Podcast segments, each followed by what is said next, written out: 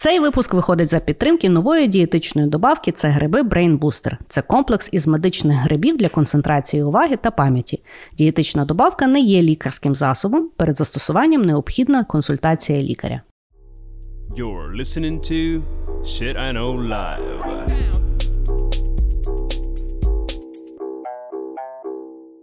Доброго времени суток з вами. Ваш любимий подкаст Shit I Know Live, і ми його незмінні ведучі. Кріс Косик.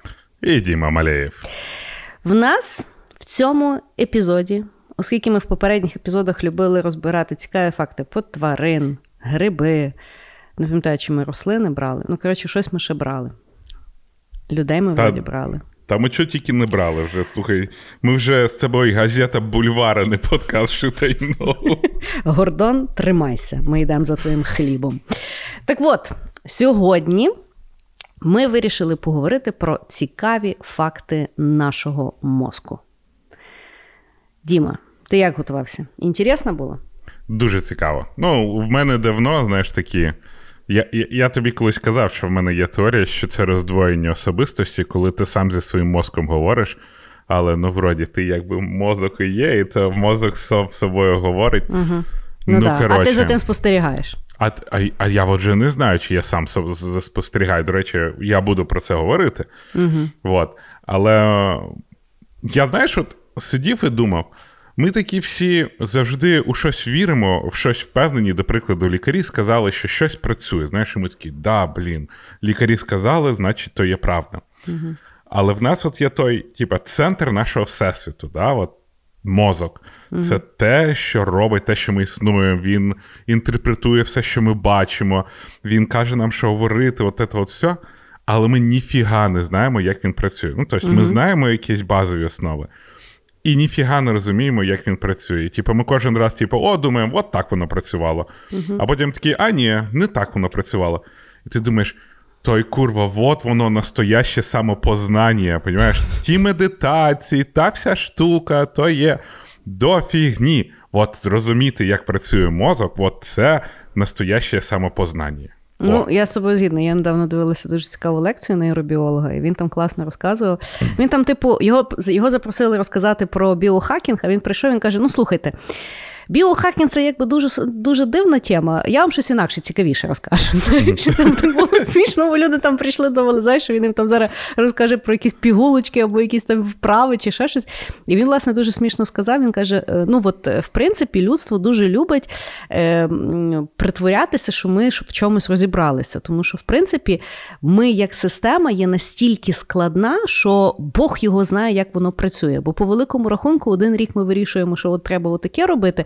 А потім через 10 років виявляється, що з другого боку все відвалилося. Знаєш? Ну тобто, е, і він дуже класно сказав, що перестаньте себе сприймати як дуже якусь таку просту штуку. Знаєш там. От навіть моє любиме, що якщо виспатися, значить все буде хорошо. Або що якщо, наприклад, там е, випити якісь вітаміни, то теж щось там буде. Він каже, Або «Ста- якщо посрав, то все добре, да? Да. От.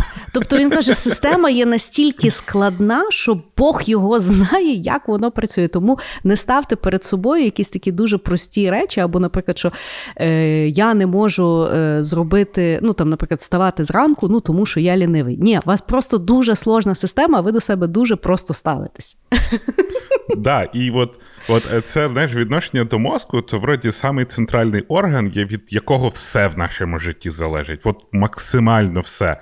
Від того, чи ти жирнішаєш, чи не жирнішаєш, от що тобі мозок каже, от то ти й робиш. Угу. І, але ми, Та мозок от, навіть тобі каже, чи тобі окей бути жирним чи ні.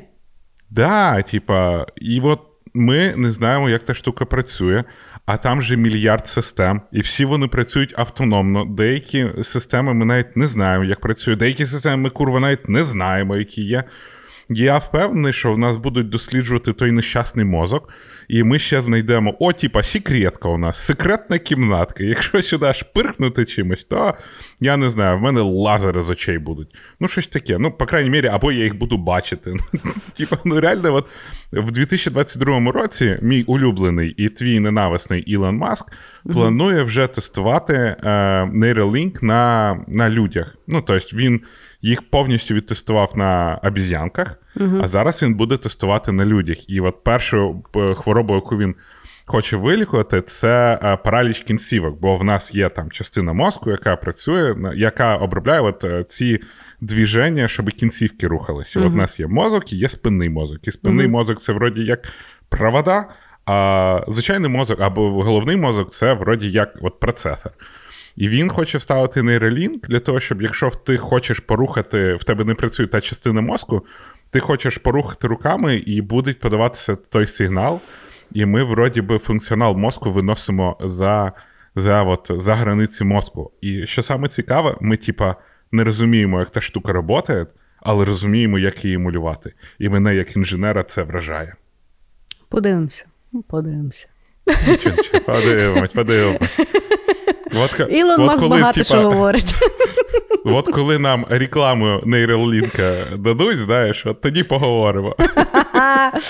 Мене мене, мене е, задовільняє таке майбутнє. Давай, що там в тебе? Давай. Ну і от. Сам мозок, да, він настільки цікавий, що в нього є от така штука, яка називається нейропластичність. І він mm-hmm.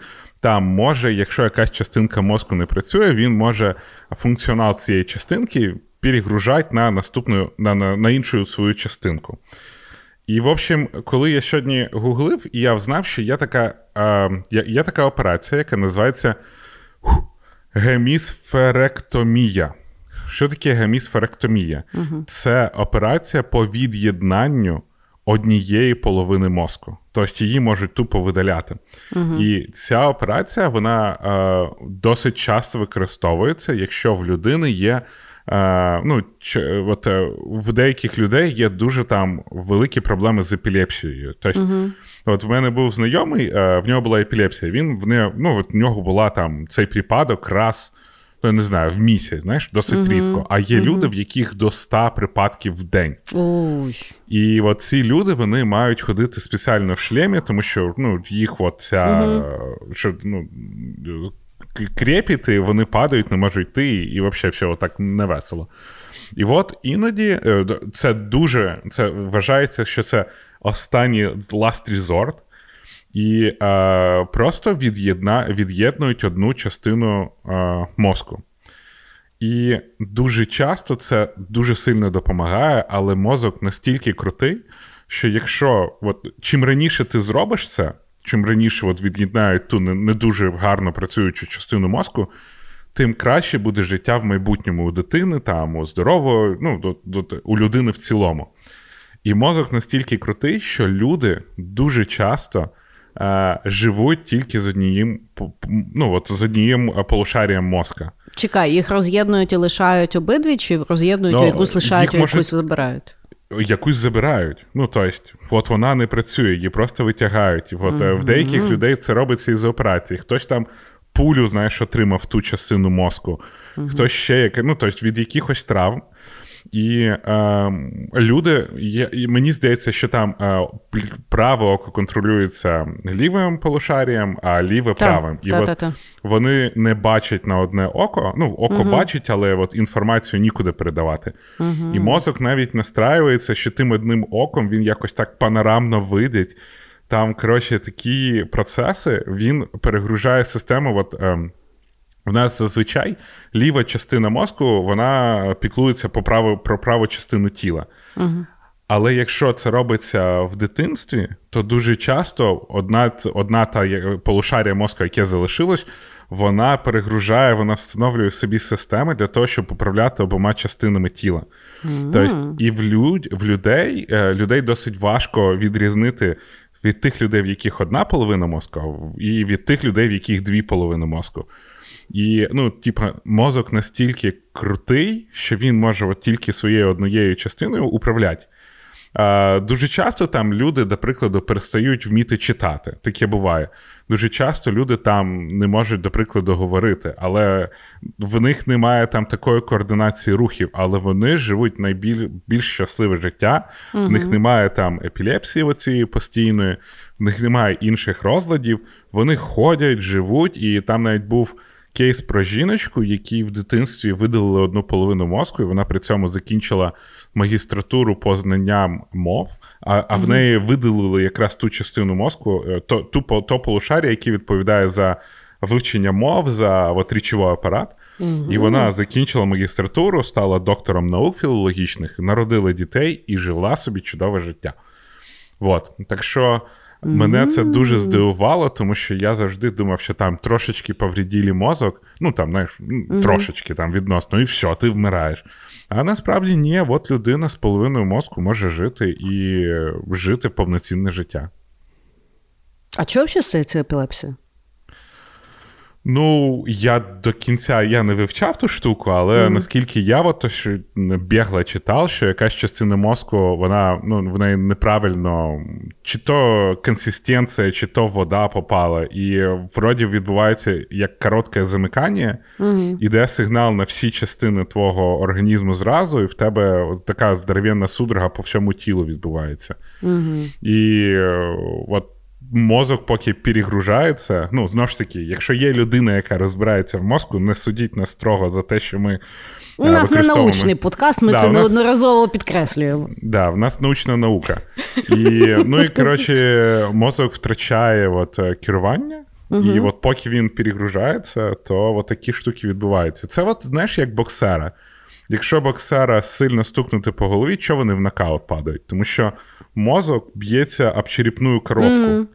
І в нього, типу, такий: о, що твориться? Ей, мейдей, мейдей, мейдей, і від, е, ну, всі системи е, перестають працювати. Наскільки я зрозумів, що приблизно таке ж відбувається під час епілепсії. Понятно, я взагалі не знала такого. Ну, мається на увазі, що там видаляють частину мозку. Е, ну, Це круто, що там воно але я так розумію, що це є крайня точка, це дуже рідко да, це, це, роблять. Типа... Тому що непонятно, як себе поведе мозок, правильно? Ну, як кажуть, що в принципі людина досить це е, шанс успіху такої операції дуже великий. Угу. Я ну, колись так. читав книжку Рея Курцеля, вона називається, здається, Еволюція разума чи еволюція мозку. І от вона була от про всякі різні такі дивні особливості мозка. І от я тоді знав, що людина має, може виживати навіть не з половиною, а тільки з частиною половини мозка. uh Ну, тобто, а, І не завжди він впливає там на розумові способності і так далі. Тобто, Люди бувають дуже розумними з однією половиною мозку, і ця операція, вона. А, я я читав, що вона досить складна, вона там робиться 12 годин. Угу. Але в мозку ще й не прикинь, мозк не відчуває болю взагалі. Так, да, то я знаю, що він інтерпретує біль. Да, тобто кожен ще й по-різному відчуває біль, уявіть собі. Mm. Значить, тупість це є вибір. Тупість це дуже часто вибір, так. Да. І іронічно свідомий вибір. Свідомий вибір мозку, розумієш? Типа, ти коли говориш мозку, що він тупий, це не ти вирішив, що він тупий, це мозок сам вирішив, що він, блядь, буде тупим. От така в нас буде життя. Я поняла. Ну, я взагалі колись. Ну, взагалі там про епілепсію, тільки знаю, я коли ходила на курси першої е, медичної допомоги, то там неодноразово наголошували, що коли в людини є епілептичний припадок, все, що потрібно зробити, це підкласти щось під голову, щоб та людина не билася. Ну, можна якби на бік, щоб там язик якось. Ну, але угу. язик западає після припадку. Тобто під час припадку ні в кого нікуди язик не зап... да. не, не западе. І саме головне це людину ту не тримати, тому що її можна поламати якусь частину тіла, бо це сильна судорога. А по-друге, ніколи не пхайте тій людині нічого в рот, ніякої ложки, ні, не, не, не чіпайте, нічого там не станеться. Це після припадку людину треба повернути на бік, щоб ну, коли вона вже там чіла, і викликати швидку. Не пхайтеся ви до тих людей, тільки їм допоможіть не травмуватися. Вот. Да, не треба їм зуби розбивати, то принесуть якусь ложку. ще. Ложку вже починають Просто просто дивіться, щоб людина не билася головою об землю. Все, да. що треба зробити. Да. І ще я е, ну, читала, що е, CBD допомагає е, від епілептичних припадків. Ну, не всім, але часто. Чи це міф? Ні, я не знаю. Я знаю, що CBD, воно е, дуже активно зараз тестується, і от я знаю, що воно допомагає. Я не знаю, чи це правда, чи це міф, що от я навіть дивився відео, як в людини, в якої була досить дуже серйозна е, стадія е, хвороби Альцгеймера, угу. їм дають таку помадку з CBD, Угу. І якщо от прийшов людина, трясеться в неї величезний цей тремор, вона не може взагалі ні поїсти нічого, угу. а потім бере майже цією помадкою, буквально там за дві хвилини людина взагалі, ну то ну, вона там не 100% знаєш, має контроль за своїми рухами, але їй це максимально допомагає. Угу. Да. Тому е, давайте вже то діло легалізовуйте. Мене Та-та. не цікавить ТТГ, мене не цікавить марихуана, мене цікавить CBD. Тому що це дуже класна річ. І спиться добре. Але ми не рекомендуємо і не популяризуємо ніякі наркотичні речовини. в Але CBD – це не наркотична речовина, в неї немає по активної нашому, форми. По нашому законодавству, мені здається, це ну вони просто не розбирають. Не, Вони просто не розбираються в тому законодавстві. Вони споживають, вони не розбираються. Ти ж телек дивишся, не знаєш, як він працює. Та да, пам'ятаєш, як недав, е, ну не недавно, пару років тому, здається, десь біля Франківську щось три гектара вирощували марихуану. І такі, типу, знаєш, показують по телебаченню: от, знайшли, е, типу, е, підпільну там якусь там ферму чи ще щось. Я думаю, чуєте, що мені розказати? Три гектара, то то ви бачили роками, просто хтось перестав комусь платити, або хтось захотів то забрати. Ой, знаєш, от я колись давно, коли я знав, де у Львові злачні міста, де можна було щось таке купити, угу. вони завжди були десь біля міліцейських чи на той час участків. І коли новини дивишся, розкрили там якийсь, знаєш, типа притон, де продавали траву, ти думаєш. Всі в тому районі знали, де воно є. Вообще всі просто. Ну, ті, Ти до кого не зайдеш, всі знали, де то є. І вони розкрили, типа, що от що мало статися, щоб вони це розкрили? Ну, типа, це. В нас люди не знали, де музей, вони знали, де той притон. Але знову ж таки, ми е, як не як ти там гарно не сказав, популяризуємо. Не популяризуємо. Ми просто констатуємо. Хорошо. Значить, в мене мій перший факт є про те, як ми е, фільтруємо інформацію для того, щоб в нас система не перезагрузилася і ми не подуріли всі. Значить, всі зазвичай е, нарікають на те, що е, неуважні, або то, що вони не все пам'ятають, або що пам'ятають поверхнево, або не всі якісь такі речі. Виявляється, це не то, що ну, тобто, хтось більш сфокусований і присутній, а хтось там менше. Насправді це є захисна е, реакція будь-якого мозку. Приклад, е, ми постійно бачимо свій ніс.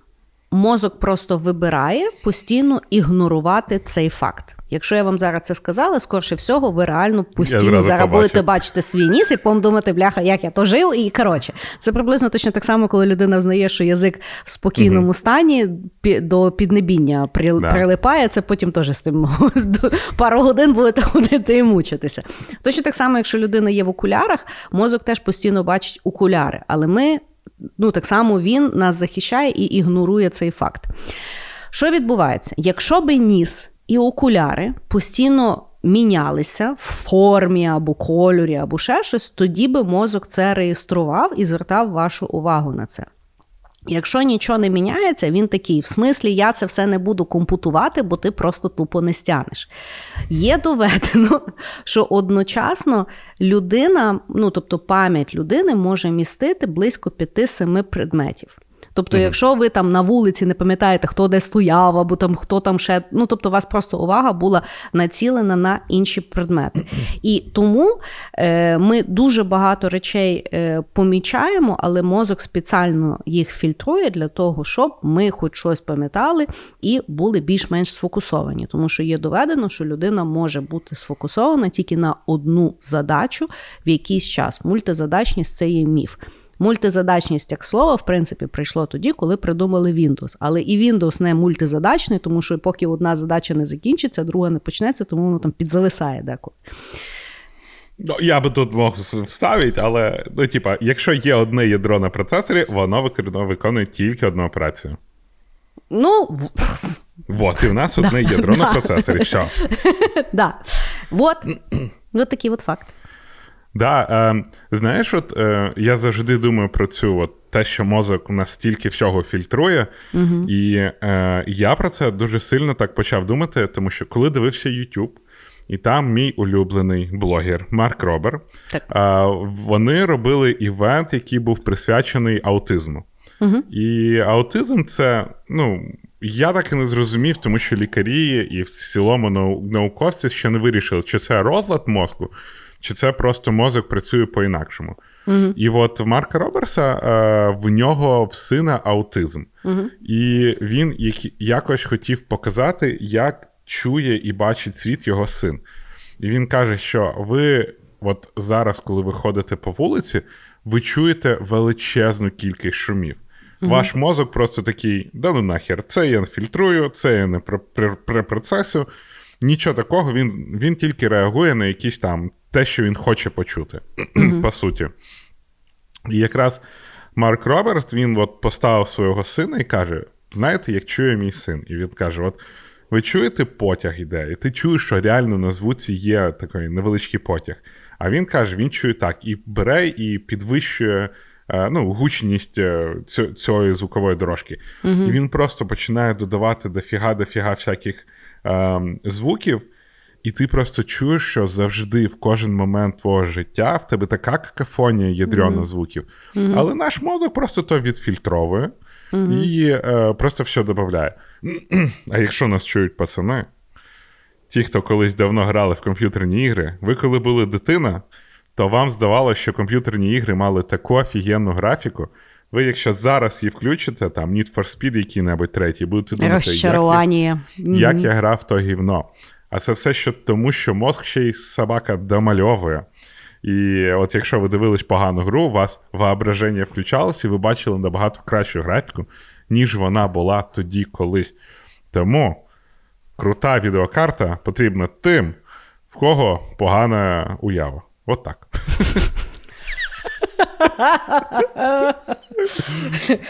Тобто, да, в людей, яких є справжнє життя, їх в інтернет не тяне.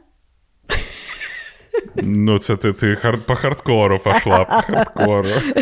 Це говорю я, яка побачила, що в мене дуже збільшився кількість споживання соцмереж за минулий тиждень.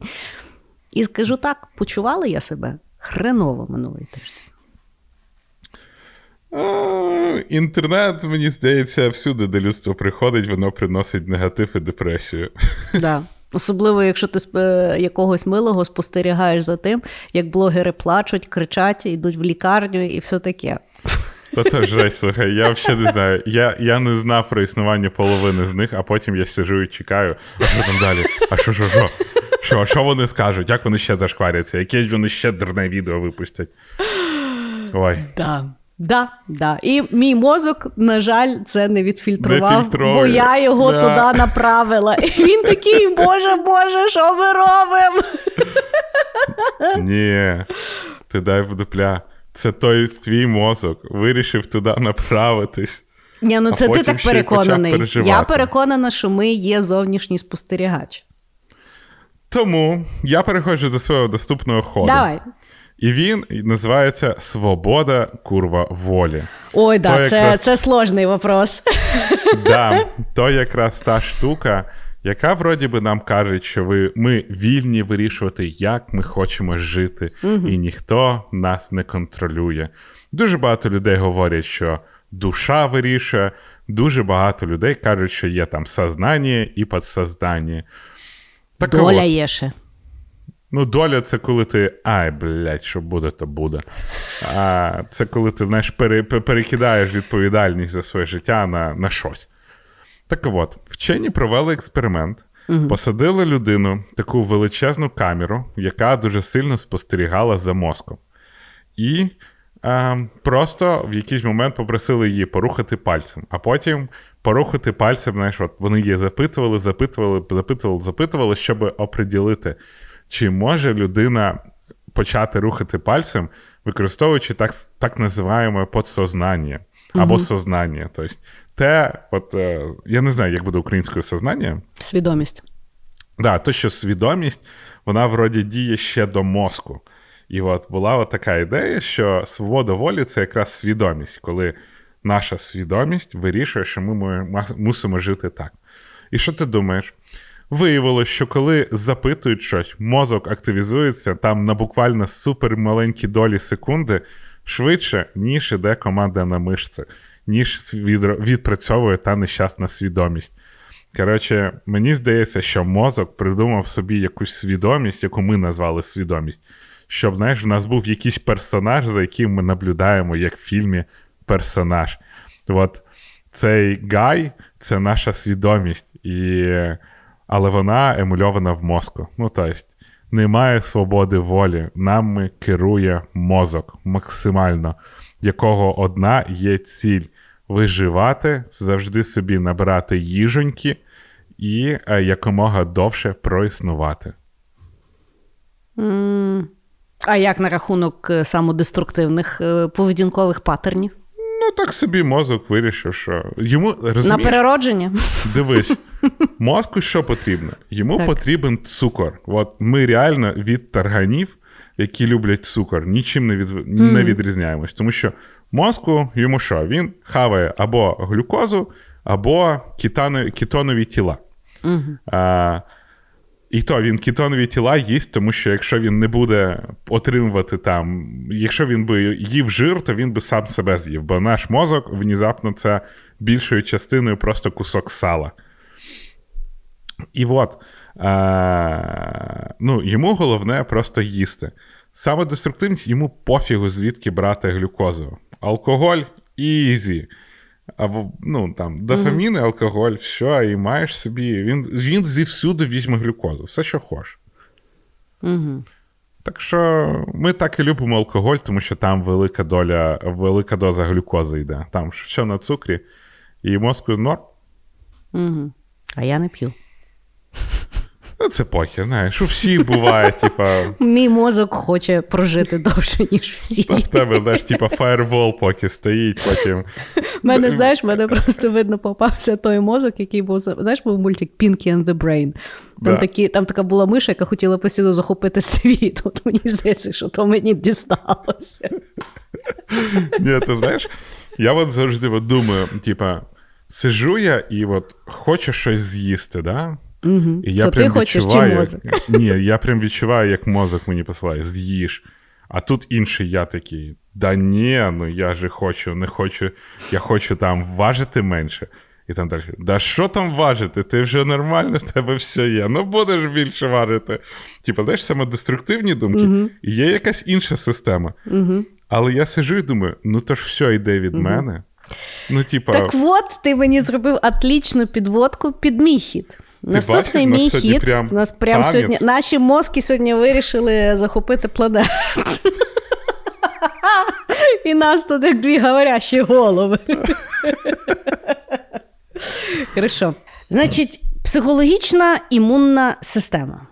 Е, Всі ми розуміємо, що таке біологічна е, імунна система це коли ми поріжили палець, і потім е, починає е, біологічна імунна система виділяти там е, різного роду молекули, що воно там робить, для того, щоб пальчик заживав. Точно так само, якщо йде якась вірусня в організмі, імунна система починає боротися з даною вірусньою, прокачує імунну систему для того, щоб до наступного віруса ми були як біоорганізм готовий. Точно так само працює іму, е, психологічна імунна система.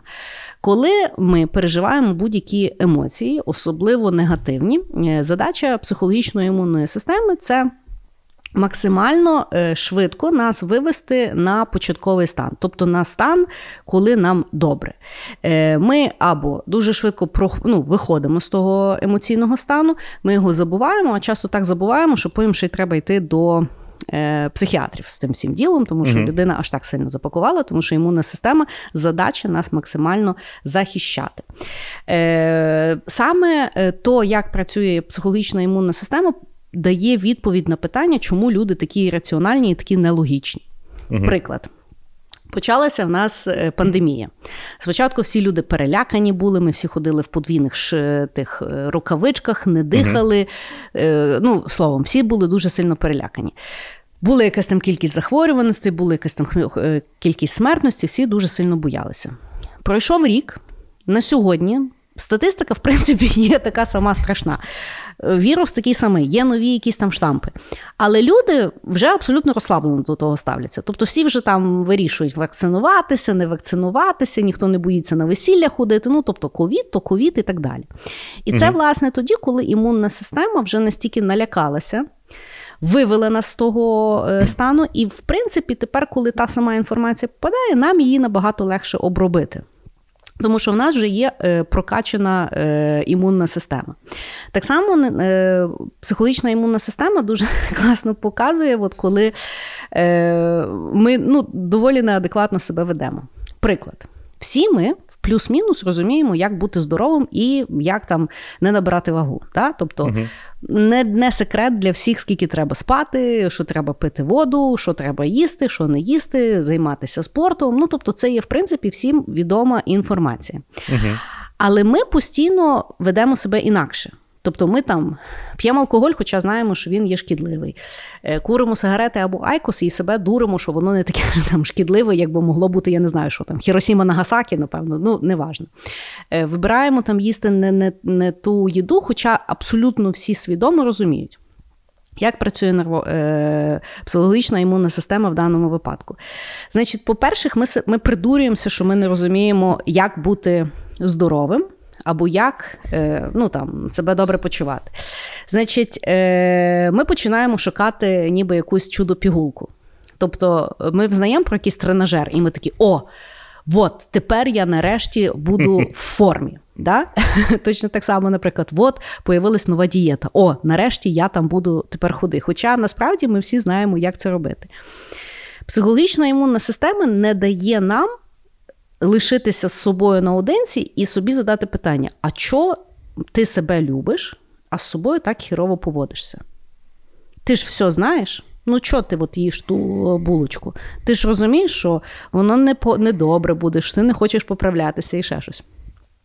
Мозок розуміє, що він не стягне такої, такого діалогу само, сам з собою. І тому включається психологічна імунна система. Вона нас захищає від серйозних розмов наодинці, і відповідно ну, робить такі кластери чорних дирочок, які з якими ви потім йдете на терапію. І власне, що Психологічна імунна система це є вроджена система, яка в нас є всіх і була завжди до терапії, до терапевтів, до всього всього. Просто зараз ми почали якби її розкопувати. І е, що саме цікаве, вона не ну, не тільки працює якби в мінус, ну щоб в нас там е, погані якісь там штуки, вона ще працює в плюс, тобто психологічну імунну систему можна прокачувати і варто прокачувати це якимись новими досвідами, це тим, як ви е, себе ведете під час стресу. Ну тобто, чим більше ви там е, адекватно адекватно працюєте своїм мозком, тим адекватнішим ви стаєте. От. От ти так сказала знов, чим більше ви працюєте зі своїм мозком, а. і в мене все. Ну, прямо... добре, чим більше твій мозок хоче бути прокачаним, тим він більш прокачаним і стає. Угу. Вот. Ти знаєш, я от думаю, ну блін, ну складна ж система, да, угу. ця психологічний імунітет. Да. І ти, типа. Один там, знаєш, ти не їш, не їш, не їш, а потім в п'ятницю ти да мать йоб, скільки там того життя, і все, знаєш, типа, прорвали всі защити. А Але... до речі, є е, сорі, от, от та штука, е, це є один нейробіолог, я не знаю, як його е, звати. В 90-х роках його навіть на Нобелівську премію номінували. Він, значить, висунув теорію, що чому так стається. Значить, перше, в нас на поверхневе це є бажання змін яке mm дуже легко стається. От ми от я зараз можу вирішити, що я буду бігати кожен день. Да?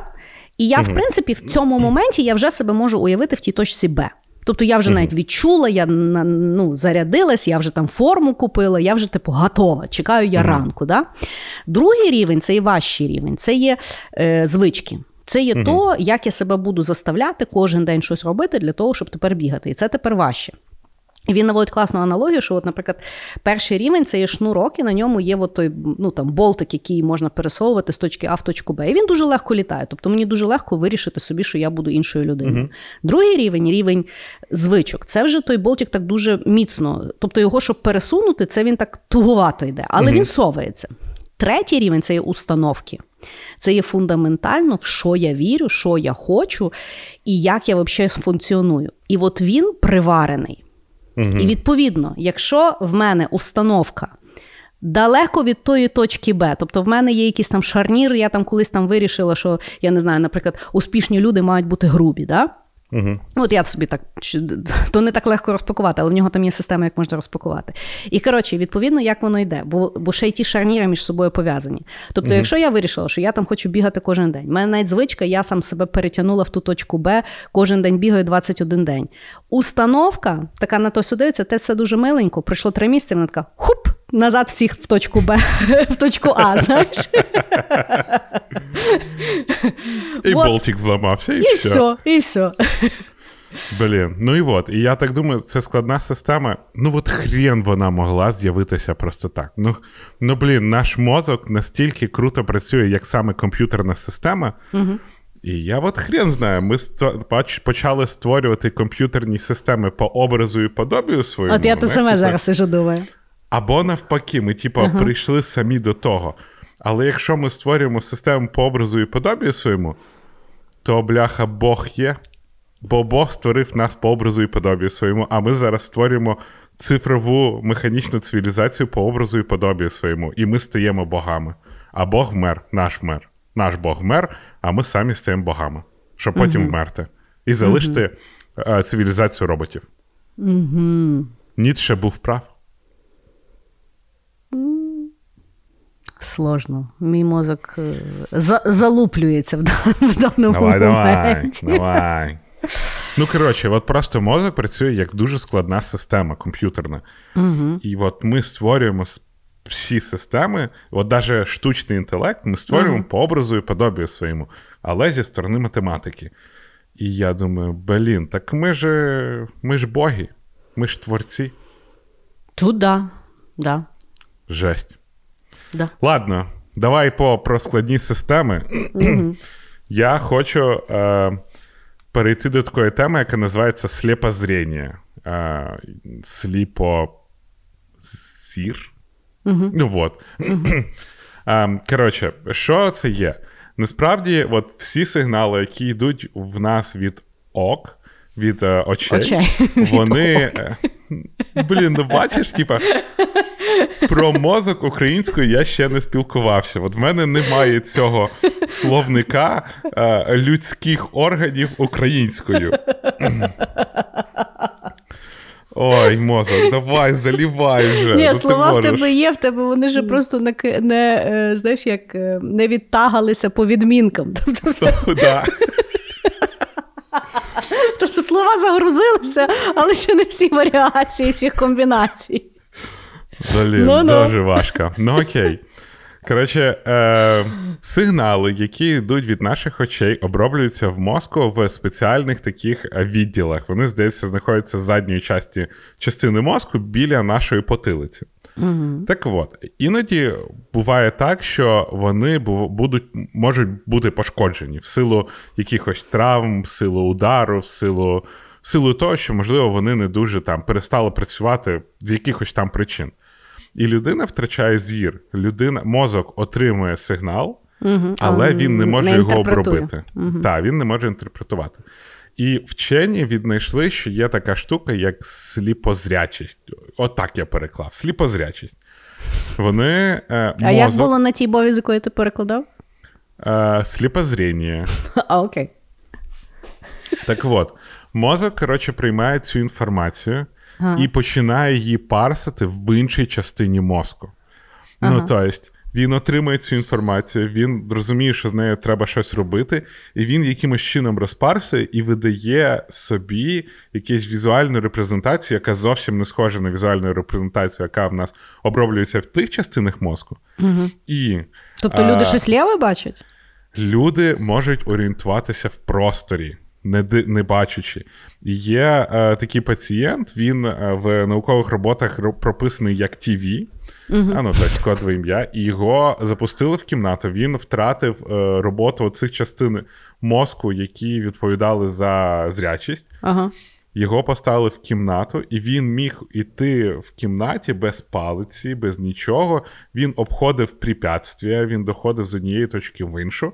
І це зроблена наукова робота. Ми не розуміємо, як це працює, бо більше ми навіть не можемо представити, які е, абстракції мозок будує, маючи цю інформацію. Тому що от, ну, сигнали з ока йдуть, і він в якійсь іншій частині, типу, свою підпрограму невеличку запустив, і люди можуть орієнтуватися в просторі, навіть не, ба- не маючи зору. М. Да, і ну, він просто якось по-іншому собі інтерпретує. Тому е, хто дивився фільм Daredevil, Да, е, да, де да, от я про нього і подумала, але він якось по, слуху. Він по слуху, але ця штука також є ехолокація. Тобто, якщо деякі люди, які не бачать, е, я дивився. Я, от тут я не знаю ну, про науковість тої штуки, вони виробляють собі от саме ехолокацію. Вони можуть е, щолкати нам сп- спеціально, і мозок також може розбирати. Тобто, якась ба- вони як літучі миші. І, ну, і, коротше, Але мені мозок цікаво, може- ці люди, ну от е, я не знаю, ну бо ти кажеш, ти не досліджував, але просто чисто цікаво, знаєш, тобто це людина, яка втратила зір, вона собі може по звуку уявити. Тому що якщо в людини вроджено, то якось дивно, як вона буде уявляти, хоча чого ні. Ну, а, от ем, там же, знаєш, є тип на Ютубі. Він якраз незрячий з народження, він досить популярний. Я не пам'ятаю, як називається його канал. Я декілька разів на нього попадав, і він от якраз відповідає на ці запитання. І йому там, знаєш, задають запитання: чи бояться незрячі висоти? І він каже: Ми боїмося. Йому кажуть, як ти там орієнтуєшся в 3D-просторі? А він такий: я взагалі не грібу, що таке 3D-простір. В нього зовсім інші піроги, в нього зовсім інша репрезентація світу. І це офігенно цікаво, і, тому що ну, мозок знаходить все одно вихід. От є кроти, да? вони не бачать, але вони якось живуть і орієнтуються, розвиваються, і, і, і це його. І нічого їм не загрожує. І на Apple TV є цей, от в них флагманський серіал, який називається Сі. А, якраз- я ще не дивилася. Да, і він якраз про людей, як вони почали орієнтуватися, не маючи зору. І вони щось собі там пшикають, чікають, і якісь палички кидають, і нормально, ну, відносно нормально живуть.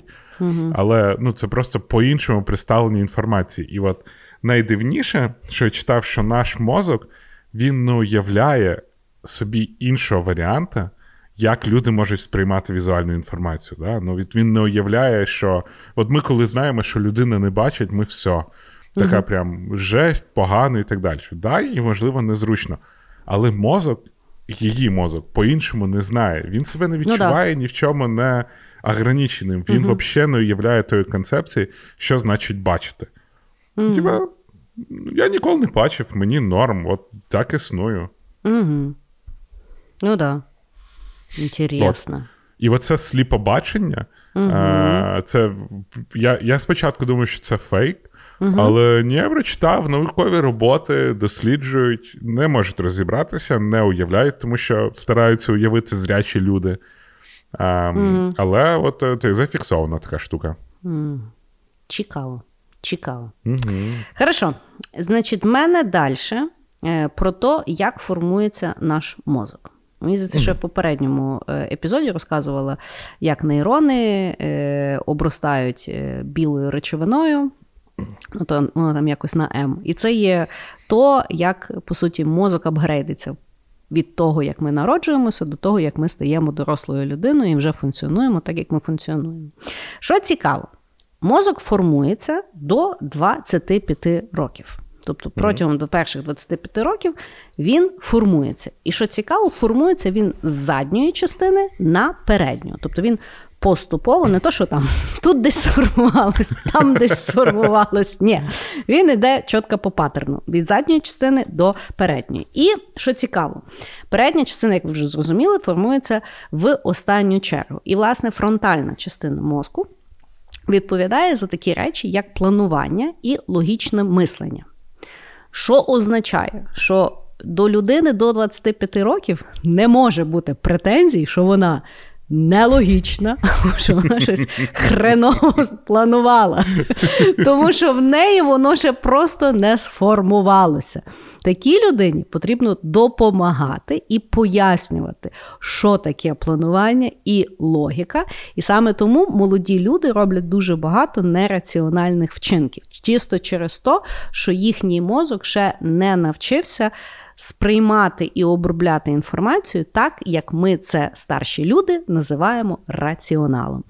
Тому, коли, наприклад, дитина в дитини, мені здається, там якось до 6 років не працює взагалі Е, ну, тобто, от коли говорять, що діти маніпулюють, в них mm-hmm. ще в мозку не активована та частина. Тобто, все, що вони роблять, це вони щось хочуть і вони говорять. Вони ще не знають, що таке почекати, mm-hmm. або що вони думають, що і вас точно так само. Ну, тобто, що ви теж щось хочете, пов'якали, і вам то теж приноситься. Тому е, потрібно, от, е, ну, мені принаймні в вихованні дитини дуже допомагає от, розуміння, що якби мозок формується, і це не він там вредний, або це не він там психує. Да? А це от в нього ну, йому сложно, в нього там все там зараз формується, тим більше, що він щось хоче, він й сказати не може. Того він психує. От ви собі уявіть, ви щось дуже-дуже хочете, і ви не можете пояснити. Ви вроді щось вякаєте, але вас ніхто не розуміє. Це ж, звісно, що ну просто шляки трафляють. Як я і українська мова, знаєш? Вот. Тому от так. А, Да, я, до речі, чув, що він там під, от, після того, як народження дитини відбувається, там мозок кожен раз росте просто як як буйвол. В нього він там в набирається... перший рік там дуже сильно там е, розвивається, потім повільніше.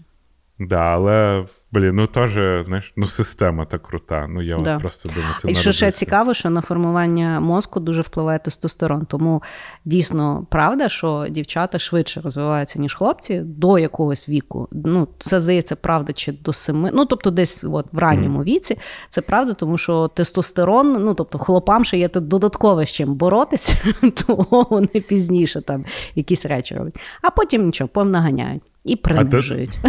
Е, до... Ну, от. Я... Це жарт, це я... жарт, це жарт, це жарт. Розумієш, він був просто тут дуже доречний. Я просто читав, що насправді роботу мозку дуже часто вивчають частіше на чоловіках. Тому що в чоловіків, от вони коли переросли, то в них набагато е, стабільніший гормональний фон. Ну да. А все, мозок вообще сам собою розуміється на електричних зарядах плюс хімії. Угу. А в жінок там прям до цього, до клімакса, просто гормональні взриви туди-сюди, тому що вона то готова, місяць. Да, то Каждый готова місяць. народжувати, то ні. І вона, він дуже нестабільний. Тому, угу. знаєте, це такі. Природня різниця між чоловіками і жінками, вона не тільки в зовнішньому вигляді, а й да. навіть як мозок працює, як би ви того не хотіли або хотіли. Ну, з мозком є ще ж такі теорії, що е, є оці от гормональні коктейлі. Чому, наприклад, mm-hmm. ну чому якісь люди таке враження, от е, називається драма квін, да, постійно, типу, шукають е, проблеми. От mm-hmm. вроді нічого не стається, от вони шукають, де посваритися, де знайти якусь там зрадоньку, де там щось там, щось там. Насправді говорять, що ну часто, наприклад, в людини такої виділяється гормональний коктейль. Коли вона відчуває, там, наприклад, стрес або що вона там відчуває. Да? І коли того стану немає, мозок вже привик як наркоман до того гормонального коктейлю. І гормонального коктейлю немає, і мозок такий, ага, значить, я зараз роблю так, що воно в тебе і так виділиться.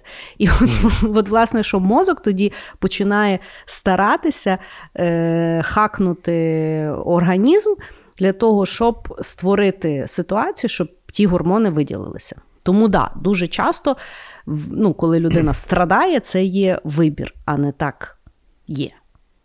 А от я от, знаєш, зараз так подумав: ну от уяви собі, є в тебе от в окруженні якийсь драма Квін. Да? Да, да. Він так всіх затрахав вже, от максимально. Да. От, Знаєш, є от такі люди, які там розходяться зі своєю якоюсь половинкою або щось mm-hmm. на житті трапляється, ти такий і бачиш, що хтось тобі дзвонить, і дзвонить, ти такий ні-ні-ні, типа, стоямба. Я, я, типа, минулі два припадка розгрібав. Да. І а, ти думаєш, от погана людина, але от я зараз думаю, але от мозок, він ж виділяє гормони і так далі, це ж несвідомо, тут я маю бути більш толерантним. Але Ні. блін, як, як Твій де, мозок де людина, клю- де мозок? От, твій мозок просто включає свою імунну систему і думає: ні ні ні я не хочу ото от розбиратися, бо я від того погано себе почуваю. Мені не потрібен цей гормональний коктейль, я хочу інший гормональний коктейль. Тому я ліпше трошки сорому похаваю, але мені буде хорошо. Тому розумієш, так, тут питання світоглядів, і ну тут питання, що людина, яка тобі дзвонить, вона настільки кайфує від того страждання, що вона вибирає Да, далі правда. страждати. Тому тут якби.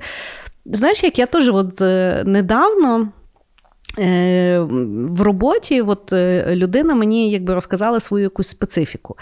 Е, Тобто, що її там ображає, що я щось говорю, або ще щось. І, ну, тобто, для мене це є скорше ну, така інфантильна поведінка. Да? І я, напевно, вперше в своєму житті я не почала його вчити. Тобто я не почала казати, що це є інфантильно, що це там не туди-туди. А я така: а, тебе так ображає? Окей, я так не буду робити. Хоча я не, не розділяю. Але я поняла, що.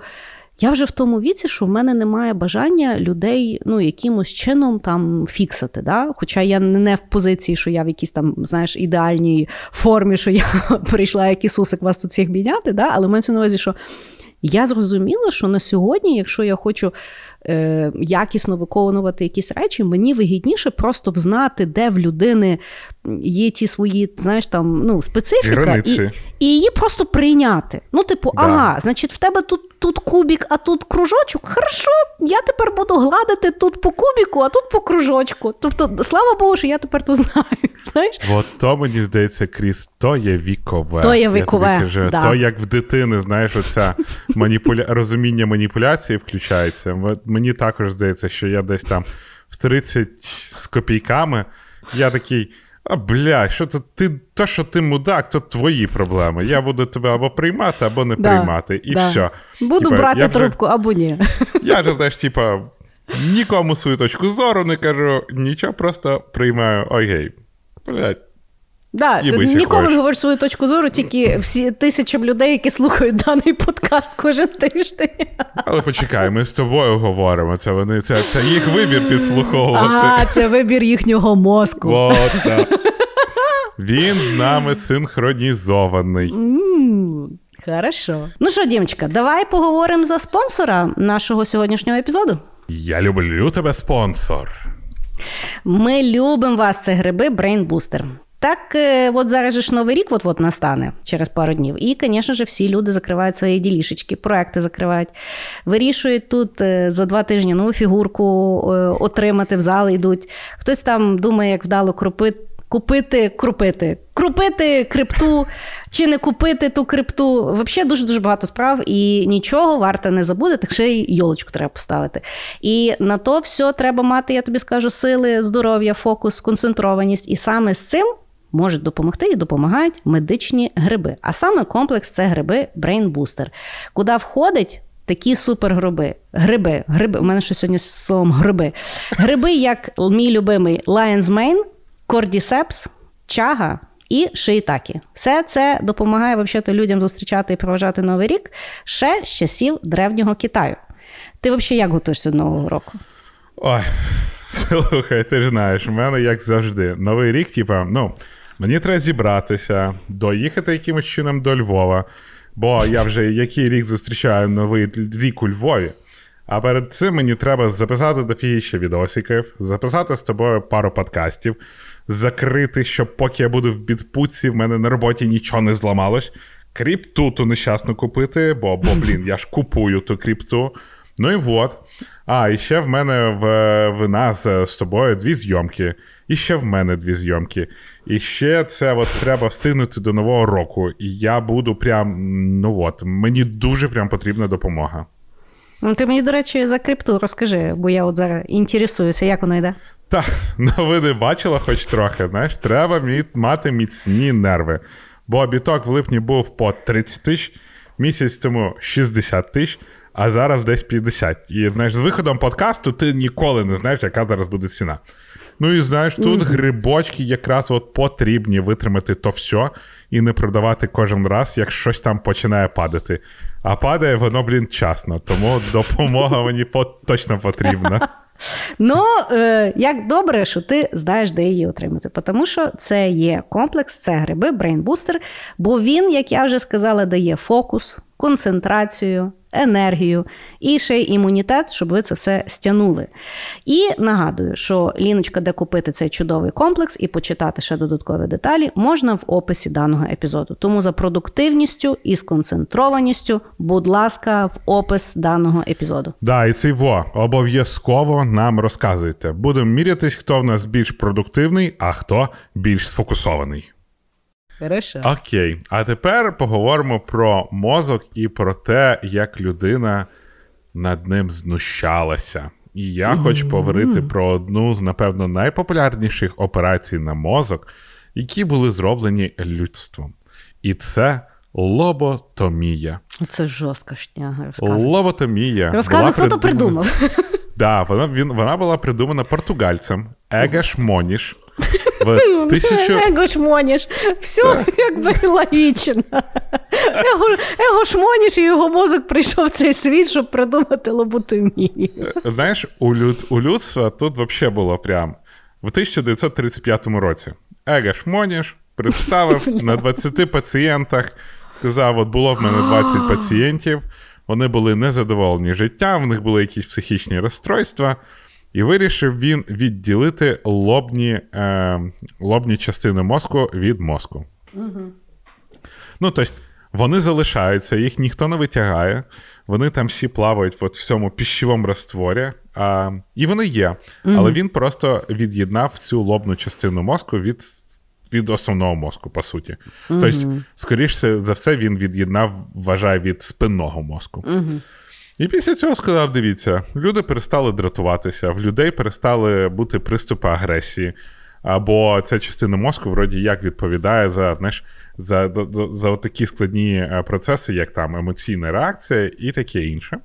Ну тут вже научна наука. Так. А, і а, він, ця операція стала настільки популярною, що Егаш Моніш навіть отримав за це Нобелівську премію в медицині Миру? і психіатрії. В медицині і психіатрії. Ну, от просто я до того, що медицина вважала цю варварську операцію як просто, блядь, е, чашку грааля, як досягнення чоловіче- ч- чоловічського, значить, інтелекту на те, щоб від'єднувати оці штуки.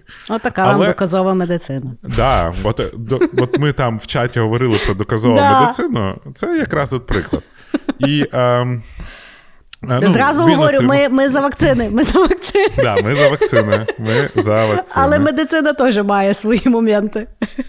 Вот. Давай, до его шмоніша вертаємося. І, значить, а, після цього, от після, знаєш, ви її заборонили там в 50-х е, роках, але потім почали: так, давай заборонили, давай подивимося, що там Егеш Моніш наговорив. Типа, там тисячам людей зробили лоботомію, а такі, ні, давай, типа, подивимось, що він. І виявилось, що було 20 хворих, в шістьох був якийсь прогрес, в шістьох був. А, нейтрально і комусь навіть стало гірше. Але Егеш Моніш показав тільки тих, яких був прогрес. При цьому він умолчав за те, що у тих людей після цього вир- вирабатується апатія, депресія, збільшення ваги, недержання мочі, недержання там всього-всього, і взагалі люди просто. Ну, Сумнівна якість життя. Да, дуже сумнівне якесь життя. Але що дивовижно, те, що ця процедура стала вкрай популярна. І вона стала вкрай популярна в першу чергу із-за того, що от якраз була Друга світова війна, і приїжджала велика кількість е, людей з цієї війни, от вояк, і в них були нервові розлади. Тобто вони, в них була там агресія. Посттравматичні ті. Да, в них був посттравм, е, посттравматичний синдром, і їх було дуже багато, тому що Ну, ну. Друга світова війна, дуже багато солдатів, дуже багато людей після цього з проблемами. І е, в них була дуже виражена емоційна реакція, вони кричали, і е, просто в світі не вистачало медиц- медичного персоналу, який за ними дивився. І тому лоботомія стала супер популярна тим, що вони від'єднували ці долі мозку, і все. І людина заспокоювалась, людини не було агресії, вона просто впадала в апатію, але на той час це вважалось чудовою процедурою. Ба більше, якщо Егеш Моніш представив собі а, лоботомію, як він там розрізав череп і так відділяв, то а, інший якийсь чувак він запропонував Забирати. а, Ні, ні, ні. Він Ні? запропонував іншу систему. А, Він, вони брали такий а, топорик для рубки льда, приставляли к, е, над оком, і просто одним ударом він пробивав тонку кістку о, цього ну, ока. От, е, е, як воно називається? Дно ока. Я не знаю. Ну, коротше, от е, черепушки, е, і просто відділяв лобні частини мозку.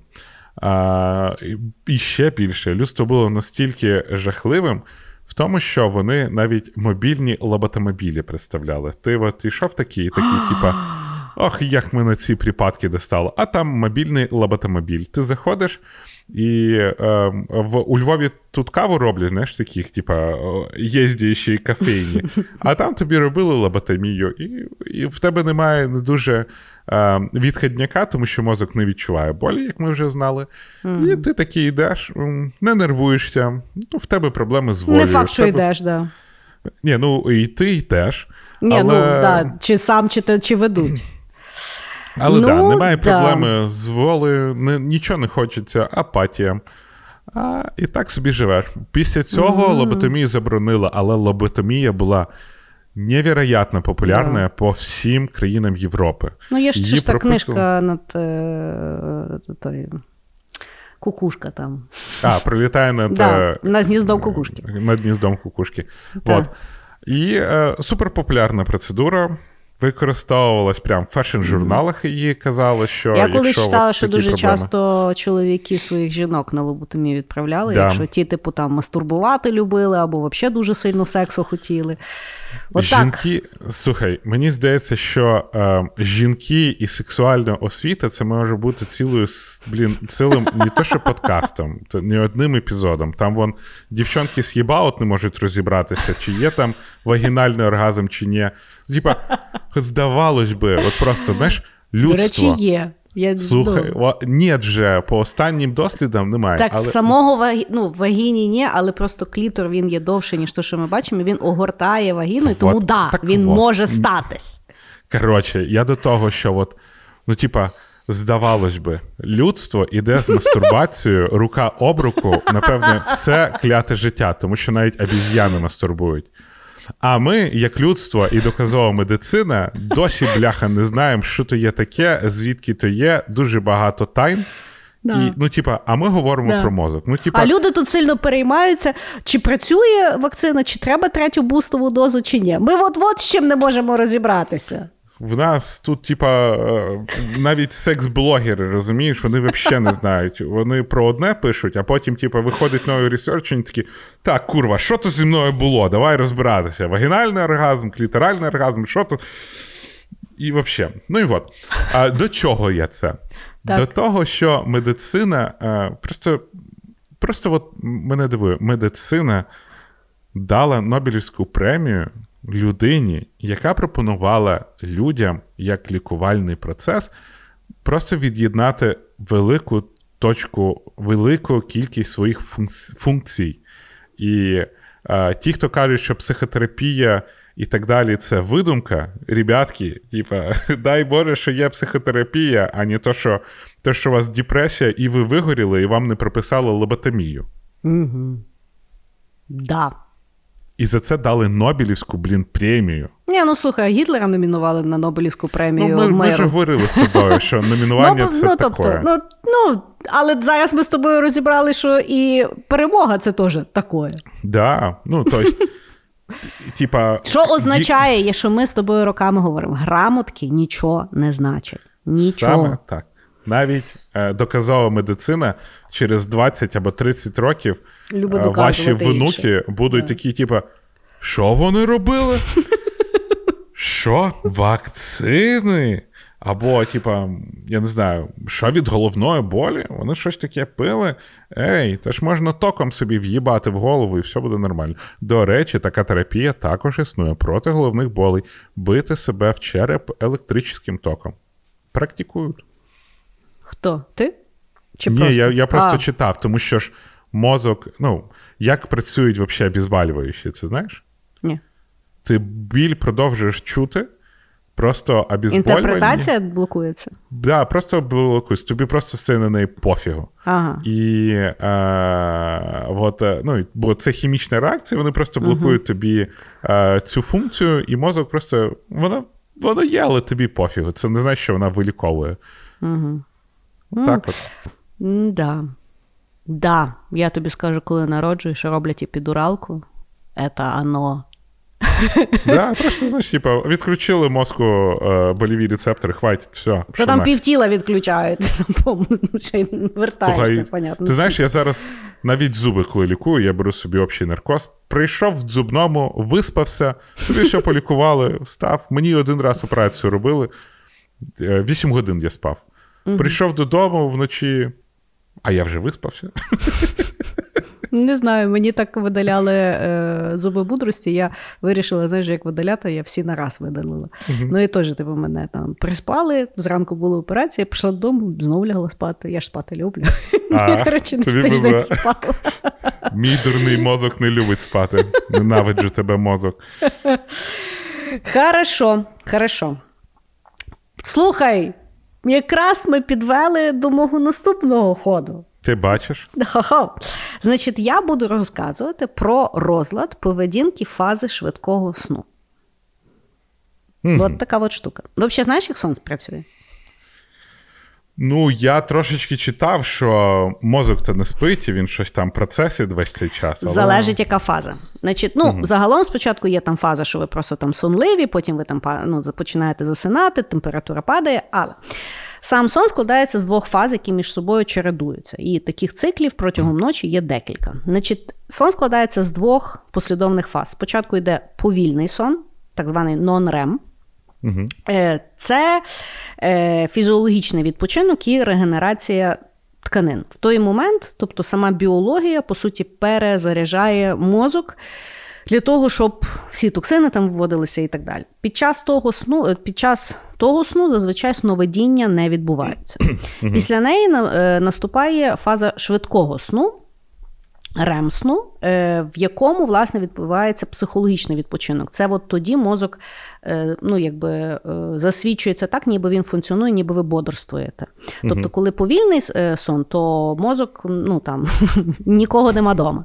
А коли починається швидкий, то вже власне починає мозок працювати так, ніби ви просто собі ходите, гуляєте. І переробляється велика кількість інформації, і відбувається обмін між свідомістю і підсвідомістю, і саме тоді відбувається сновидіння.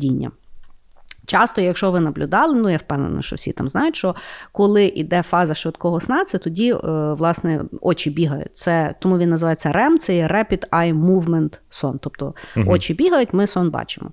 Що я не знала, дізналася, я взагалі дуже мені цікаво ставило. Що е, відбувається дуже цікава аномалія, яка є нормальним явищем. Під час швидкого сну.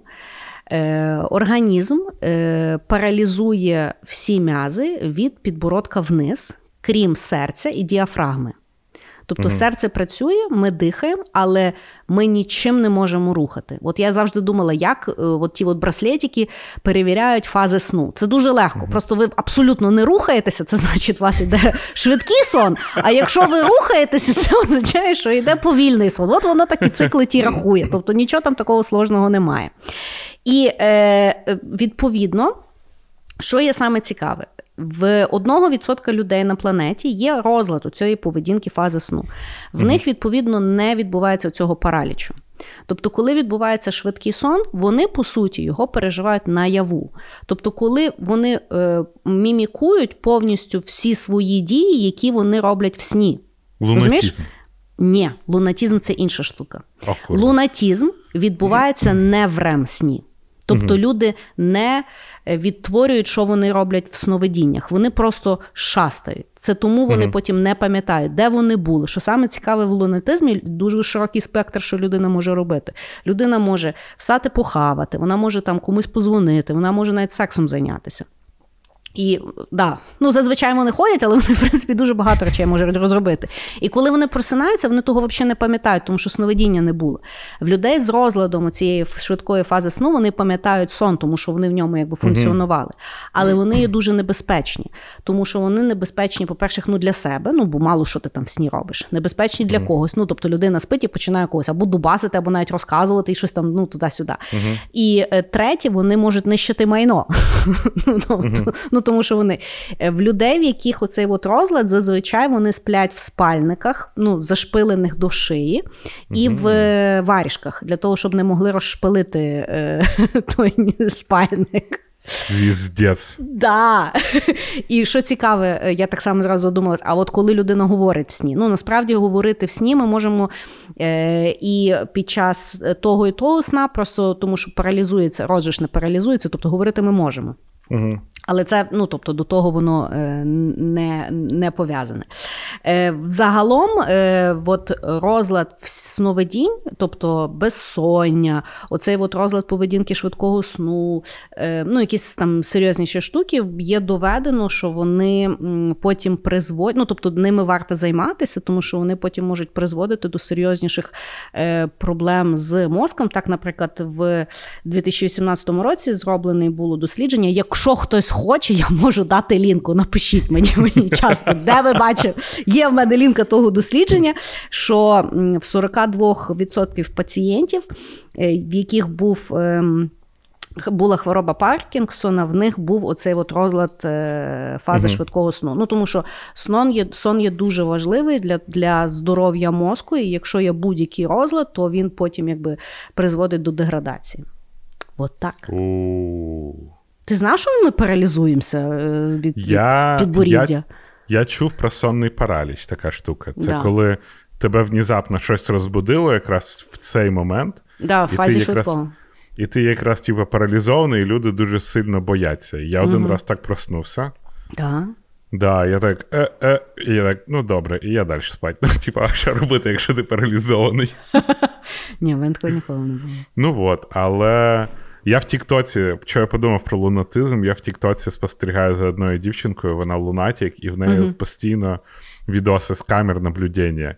Uh-huh. І це же, що вона робить. Ну, типа, вона там може вийти, знаєш, взяла з холодильника, достала півко і розклала на газоні біля дому. От просто, uh-huh. типа, покормила траву пивом. Ну, тобто, дивне, дивні штуки. А сон, е, я ж я ж тобі казав, що я один раз ходив е, в інститут дослідження сну. Угу. Бо от, е, ну, мене бісить, що я встаю в 6 ранку, і я це не із-за того, що я типа, не проснувся, я виспався. Угу. Я такий, типа, ні, давай вже далі спати. І я пішов, і там така жесть, ну насправді я приходжу, а там от людина, яка на ресепшені сидить, сидить тіп а в нього от такі, от, знаєш, мішки просто. Ну, там Я можна от, я от так і думала, що він або супер виспаний, або супер невиспаний. Ну, і там така грабова тишина, і ти взагалі ходиш. От Якщо реально, от я в різних лікарнях бував, але от ужастики треба знімати в інституті сну, бо там тихо, нічого не відбувається, всі якісь дуже повільні все вот это вот всі в датчиках. Такой. Угу. Ну, коротше, так ніхто і не знає, що я мало сплю. Совість мучає. Та яка совість, слухай, нема часу на совість. Типа. Проснувся і годі. Угу. Ну що, секреточка? Давай, секретна наша рубрика для наших найкращих слухачів. І так як ми говорили про сон, треба якось. Ту-ду-ду-ду-ду.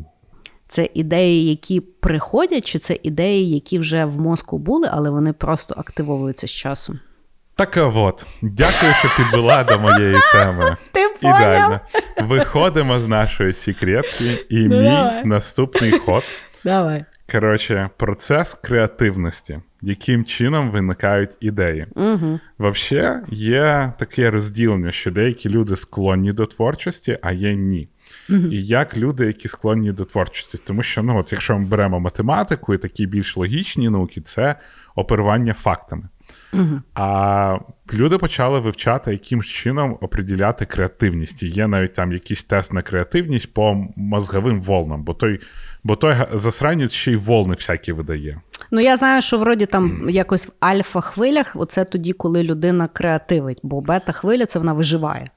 Це Ну, я от чув, для що того, чи навпаки. Ну, але я маю на увазі, що от, власне Гамма. того люди, та, люди, типу, медитують, заспокоюються для того, щоб якби креативити, бо інакше ми тільки виживаємо.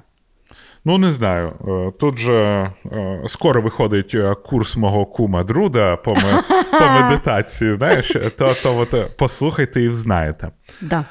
Але повертаючись до цієї штуки, що сам процес креативності от, і ідей, як виглядає, в тебе є, до, до прикладу, ти вирішуєш якусь задачу. Да? І задача це в тебе є вводний даний, і в тебе є відповідь.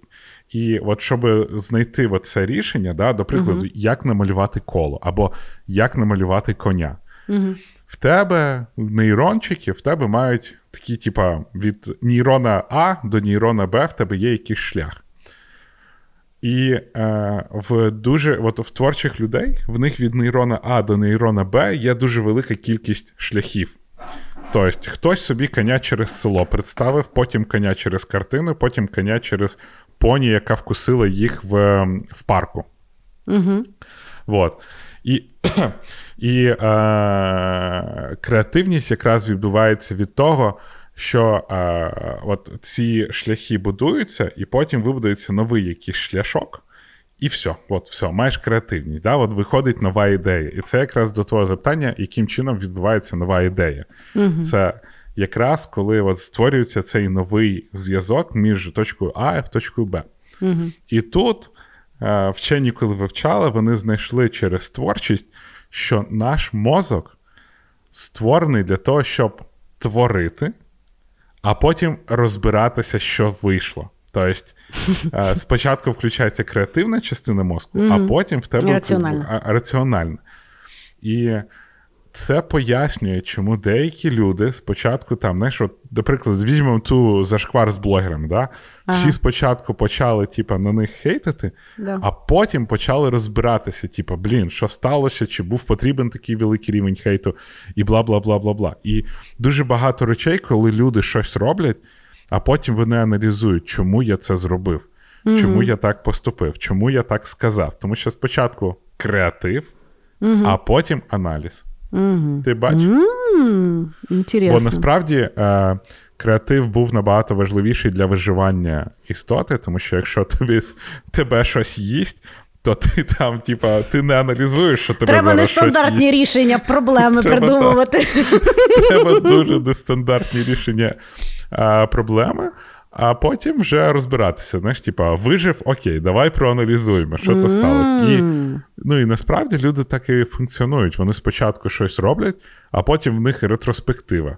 Що, що ж я натворив? Угу. Я, до речі, е, от е, десь цього тижня, я не пам'ятаю, чи я дивилася відос, чи я читала щось, е, де пояснювали, ну от насправді, ну, хто працює в корпораціях, всі знають, що правило брейнстормінгу зазвичай це є не критикувати. Тобто, нехай несуться ідеї, всі ідеї хороші, їх треба записати, і, типу, потім їх там. Пропрацьовувати. І насправді є типу дослідження, яке довело, що навпаки потрібно от, ну, несеться і критикувати все, що приходить, тому що тоді рівень ідей набагато кращий. Угу. В нашому суспільстві, яке дуже зараз боїться когось образити, десь там відчути тиск, е, щось там, е, ну, е, різні негативні аспекти, які не мають бути присутніми, насправді впливають на якість е, тих. Там речей, які були придумані на тій чи іншій нараді. Тому ну, теж питання. Е, просто бичити і е, конструктивно критикувати це є різні речі. Е, Різниця є в тому, що коли конструктивна критика, це тоді, коли людина говорить, е, ну, пропонує, як би вона це зробила інакше. Не просто говорить, це гівно. Тому що в фразі це гівно критики немає, є судження. А критика це е, мені здається, я би зробив так. Або мені здається, в тому рішенні то-то, то-то, то-то не буде працювати. От, оце є тоді конструктивна критика. Тому що в ваша критика і ідея можуть полюбити один одного, і в них вийде інновація. Да. Тому що там ці зв'язки будуть ще один зв'язок, і всі такі, Да. о, давай подумаємо, що ми таке придумали. Хорошо, Отак от. інтересно. Інтересно. Значить, мій останній ход буде про дзеркальні нейрони, або то, як вообще людство передає одне одному навики спокон віків. Значить, нейрони, як ми вже неодноразово сьогодні говорили, це є фундаментальна основа наших, нашого мозку, то, як воно функціонує, то, то, як воно обробляє дані, то, як воно зберігає дані. І відповідно є е, такий концепт, як дзеркальні е, нейрони. Значить, коли ми щось робимо, то в нас в мозку активізовуються ті чи інші нейрони. Загоряються, створюють зв'язки, що то там відбувається. Дзеркальні нейрони це є коли ми спостерігаємо за людиною, яка робить ті чи інші там е, активності, і в нас, хоча ми ні чорта не робимо, загоряються ті самі нейрони, як в тої людини, яка щось робить. Тобто, от, наприклад, я дивлюся, як ти танцюєш, а я сижу, ні чорта не роблю. В тебе будуть загорятися в голові якісь нейрони, і в мене будуть загорятися ті самі нейрони, хоча я нічого не роблю. О, слухай, я з тобою вібрую. Да. І це, власне, то, як люди передають один одному навик. Ми спостерігаємо за кимось, хто щось робить, і в нас мозок створює ті самі нейронні зв'язки для того, щоб потім відтворювати. От. Відповідно, як взагалі знайшли? Знайшли це в 90-х роках, коли робили е, досліди на мавпах. Значить, сиділа бідна мавпа з вскритою башкою, і в неї було купа еле, ну, електродів в голові. Студенти, які над нею, за нею спостерігали, пішли хавати. І вони, ну тобто, а макака сиділа, нічого взагалі не рухалася. І вони, типу, їли. Звісно, в тебе голова розкрита. Ні, ну вона ще їсти могла. Тому що вони, власне, знали, де в неї загоряються нейрони, коли вона їсть. Угу. І вони почали перед нею їсти, а мавпа просто за ними спостерігала. І вони подивилися на монітор і побачили, що в неї загоряються ті нейрони, які зазвичай загоряються тоді, коли е, вона їла. І, власне, почали експериментувати. Тобто, і, власне, побачили, що в неї, ну тобто, був той зв'язок, що коли вони щось там робили якийсь рух. То в неї загорялися ну, ті чи інші моменти. В чому якби складність е, теорії дзеркальних нейронів? Люди розуміють, що вони працюють, але в фу- функціональності мозку людини ніхто не знає достеменно, як воно працює. Чому? Тому що ну ще немає людини, яка би дозволила собі вскрити балду, туди запхати купу електродів і щоб за нею спостерігали. Тому на сьогодні дзеркальні нейрони, коли досліджували, це енцефалограма. Тобто людині просто вдягали шапочку, і, наприклад, їй показують, ну вона рухає великим пальцем, да? е, починають заміряти, де в неї ну, активність. Потім перед нею хтось рухає палець, і дійсно схожа там частина мозку загоряється, але точно що і як загорається, не знають. Тобто точно знають, що дзеркальні нейрони працюють, але як працюють, не знають. Що теж є цікаве, що в е, тварин. Вони дуже відрізняють функціональний рух від нефункціонального. Наприклад, якщо от ти береш рукою пляшку, е, то макака зрозуміє, ага, це типу, ну в неї той нейрон е, включиться. Але якщо ти, наприклад, пляшку будеш брати якось нестандартно рукою, ну якось там знаєш, перевернеш або ще щось, то тоді в неї дзеркальний нейрон не включиться. В людини включиться. Ми вчимося і раціональних, і нераціональних речей. Угу. Так само дуже часто, якщо ви будете читати про дзеркальні нейрони, в мережі пишуть, що це саме так в людині прокачується емпатія.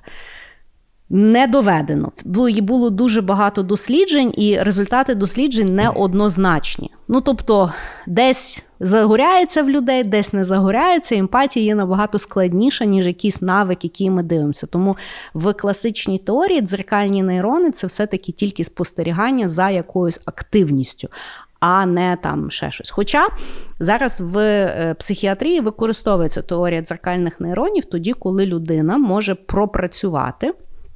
Якусь свою травму в груповій терапії, спостерігаючи за тим, як інші Мгм. люди в груповій терапії розігрують сценку з її життя, проживають ту сценку інакше, і в людини той дзеркальний нейрон пропрацьовує, вона дійсно може прожити свою травму по-новому і зробити нові висновки. Слухай, може тому, знаєш, коли люди розходяться, всі починають дивитись романтичні фільми. Да, або теж розходитися, бо, блядь, надивилися. Хоча до того в них все було зашибісь. Е, вот. Тому е, дзеркальні нейрони підкреслюють, що ваше оточення є дуже важливе для того, які ви навики розвиваєте. Якщо у вас оточення такое, то і вам якби нема звідки взяти щось хороше. От. Я от так подумав, що ми не знаємо, як працюють дзеркальні нейрони.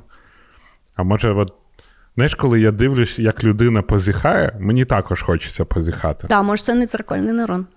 А, але найдивніше, що я навіть коли дивлюсь, як мій папуга позіхає, я теж бляха з ним позіхаю. А він, коли дивиться, як я позіхаю, теж позіхає. Ну, бачиш, бо в нього працює дзеркальний нейрон, для нього це є функціонально. Бо якщо ти граєш в відеоігру, він не в нього, ну тобто це не функціонально, фун- він не хоче грати в відеоігру. Цікаво, я зразу подумала. Це ж точно так само порно див... працює. Людина дивиться, як люди шпіляються, і теж хоче шпілятися. Цікаво, чи тваринки теж так. Це дзеркальні нейрони. Блін, слухай, я тепер на порнуху буду по-іншому дивитись. Тоді. Ага, дзеркальні нейрони, значить, да? Давай. Я тут нейробіологією взагалі займаюся. Ну, що таке порнуха? Я вивчаю. Досліди ставлю. Да? Да. От так. От така от ситуація. Научна наука. Научна наука. Вот. Як бачите, научна наука після історії про лоботомію не дуже вже й відрізняється від научної науки в нашому подкасті, якщо вже на то пішло. Да, тому що от вони знають, що щось там загоряється. Як воно загоряється, не знають. Але з того написали цілу фундаментальну роботу. Де вони Нобелівську на десь, премію, напевно, да, де вони десь 200 сторінок пишуть, як вони не знають, що воно працює, але якась закономірність є. Що знаєш, дуже я от коли читала ті всі научні науки і дослідження, з яких я навіть ні чорта не могла скопіювати, мені там дуже сподобалося, що вони бачать закономірність, але причинно-наслідковість не можуть довести. Я знаєш, просто Бля. поняв. Я от ми, ми чим більше з тобою закапуємось цю штуку, я розумію, що вчені для того, щоб здаватися розумними, придумали, блін, складні слова. Типа, і вони, На латині чит- зазвичай. Да, ти читаєш там, от я от досліди ці читав, вони когнітивно-нейральний, бла-бла-бла. Що то, що то там наваляють, наваляють, наваляють, наваляють. Ти А це типа, просто означає, що він думав. Да, то, що він думав, типу, окей, от, от, от так от ти міг сказати, пацієнт думав, а тут когнітивно така то активність збуджувала мозок в там, там, там. Ну то І, так типа, само, знаєш, от як анамнез пишуть. не мож... Знаєш, в лікарні анамнез пишуть. Не можуть написати, що він срався вночі. Знаєш? Ну, тобто вони мають написати, що в нього була там якась невимушена фекальна активність. Він просто взяв і обісрався.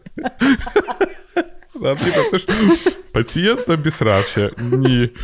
То так не можна писати. Це Да. тоді подкаст Шитайнол. А це у нас тут научна наука на минуточку. Ну, почали з голови, закінчили, як завжди, говном. ну, але що, це в нас мозок такий. І вибачайте вже. І на цій прекрасній ноті наші кохані, я не знаю, мізки наших слухачів. Знаєте, ми управляємо тими кожаними мішками. І дуже сподіваємося, що коли ви нас слухаєте і чуєте, як ми сміємось, ваші дзеркальні нейрони роблять те ж саме, і ви разом з нами смієтесь, отримуєте свою порцію якихось там хімічних речовинок, які потрібні вашому мозку, і взагалі чудово проводите наш час. Бо нейрончики наших мозків дуже старались, щоб нейрончикам ваших мозків це сподобалось. Пока-пока. Всім пока!